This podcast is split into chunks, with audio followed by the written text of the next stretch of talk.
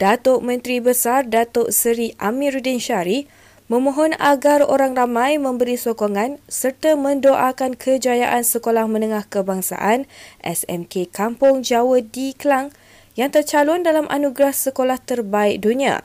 Amiruddin menerusi Facebook berkata, Semangat pendidikan dan pembelajaran pelajar dan guru sekolah berkenaan berjaya membuatkan pihak juri kagum sehingga disenarai pendek daripada 10 calon terbaik kategori menangani cabaran.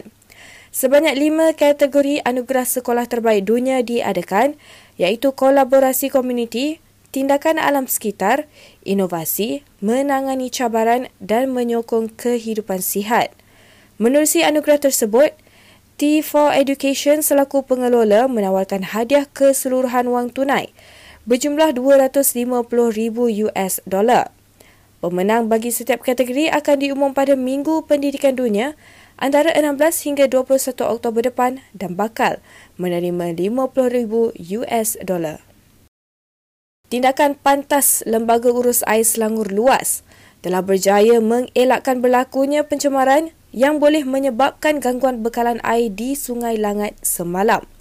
Exco Alam Sekitar Hiloisian dalam kenyataan berkata, pihak luas menerima maklumat daripada Suruhanjaya Perkhidmatan Air Negara SPAN berhubung insiden air berwarna putih seakan-akan klorin yang dikesan di Sungai Langat pada pukul 3.30 petang semalam. Jelasnya, Hasil siasatan mendapati punca insiden tersebut adalah disebabkan pelepasan efluen daripada kilang yang melepaskan aliran air putih ke sungai tanpa melalui titik pelepasan yang ditetapkan. Luas telah mengaktifkan kod kuning mengikut prosedur kecemasan pencemaran sumber air melibatkan Majlis Perbandaran Kajang dan Jabatan Alam Sekitar. Tambah Loisian, tindakan pantas itu turut berjaya mengelakkan potensi henti tugas di Loji Rawatan Air LRA Semenyih 2, LRA Bukit Tampoy dan LRA Labuhan Dagang. Orang ramai diseru agar terus prihatin terhadap aktiviti yang berpotensi menyumbang kepada pencemaran sumber air serta melaporkan sebarang aktiviti yang mencurigakan kepada luas. Pengurusan Air Selangor, Air Selangor akan melaksanakan kerja-kerja penambahbaikan sistem bekalan air di kolam air Bukit Dengkil pada 21 Jun ini. Air Selangor menerusi kenyataan memaklumkan bahawa 47 kawasan di wilayah Petaling bakal mengalami gangguan bekalan air yang dijadualkan bermula pukul 9 pagi 21 Jun dan bekalan dijangka pulih sepenuhnya pada 9 pagi keesokan harinya. Kerja naik taraf ini adalah demi keselesaan pengguna dan telah pun mendapat kelulusan Suruhanjaya Perkhidmatan Air Negara SPAN. Para pelanggan yang terjejas dinasihatkan untuk menyimpan bekalan air secukupnya dan menggunakan air secara berhemah sepanjang tempoh gangguan bekalan air berjadual ini. Berikut merupakan kawasan yang dijadual mengalami gangguan.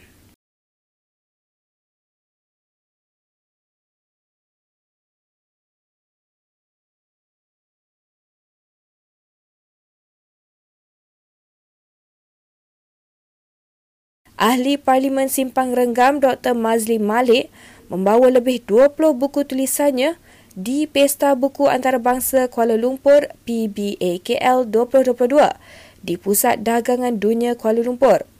Mazli berkata genre buku penulisan beliau termasuk novel, karya kreatif, ilmiah dan komik. Antara buku komik yang dihasilkan iaitu Kerjaya yang membimbing kerjaya guru, ibu bapa dan anak-anak dalam tempoh 10 tahun akan datang. Empat berkaitan kesihatan mental dan undi 18 bagi mendidik anak-anak sistem negara serta kepentingan mengundi dalam pilihan raya. Beliau mengambil inspirasi dari negara Jepun di mana mereka menggunakan komik sebagai medium mendidik dan membimbing masyarakat. Mazli ditemui dalam program bersama YB di Pavilion Selangor Pesta Buku Antarabangsa Kuala Lumpur 2022 di Pusat Dagangan Dunia Kuala Lumpur semalam. Walaupun tema Pusakan Selangor ni kita apa Pusakan sebagai rumah kedua tetapi kita uh, tak nafikan perlunya ada pustakaan dekat rumah lah dan kita dapati banyak kajian yang menunjukkan anak-anak yang di rumahnya ada koleksi buku, ada mini perpustakaan, pencapaian mereka lebih baik daripada anak-anak yang di rumah mereka tak ada apa ni koleksi buku ataupun mini perpustakaan. Kerana ia akan menjadikan anak-anak ni rajin membaca, mempunyai minda apa ni inquisitif mengkaji dan lebih penting pada itu dia akan menjadikan mereka seorang bersemangat untuk menimba ilmu. Kalau kita lihat komik yang dihasilkan ni merupakan komik civic. Ada tajuk contohnya tentang kerjaya membimbing anak-anak, membimbing guru dan ibu bapa untuk melihat uh, kerjaya dalam tempoh apa ni akan datang, 10 tahun akan datang dan sebagainya yang berbeza. Ada komik empathy berkaitan dengan kesihatan mental. Anak-anak panduan untuk guru, cikgu kaunseling dan juga ibu bapa. Uh, ini yang agak menarik uh, berkaitan undi 18. Uh, mendidik anak-anak kita tentang sistem negara kita, apa kepentingan mengundi dan bagaimana cara mengundi dan ini sebagai persiapan mereka untuk mengundi ialah uh, PRU dan PRN. Saya dapati ketika saya pergi ke Jepun dulu uh, mereka menjadikan komik sebagai antara wahana untuk mendidik apa ni rakyat mereka daripada serendah-rendah prasekolah sehinggalah kepada peringkat universiti ada komik untuk apa mereka yang ingin baca komik. Sekian semasa hari ini, terus layari platform digital kami dengan cara Media Selangor dan Selangor TV. Bertemu lagi esok.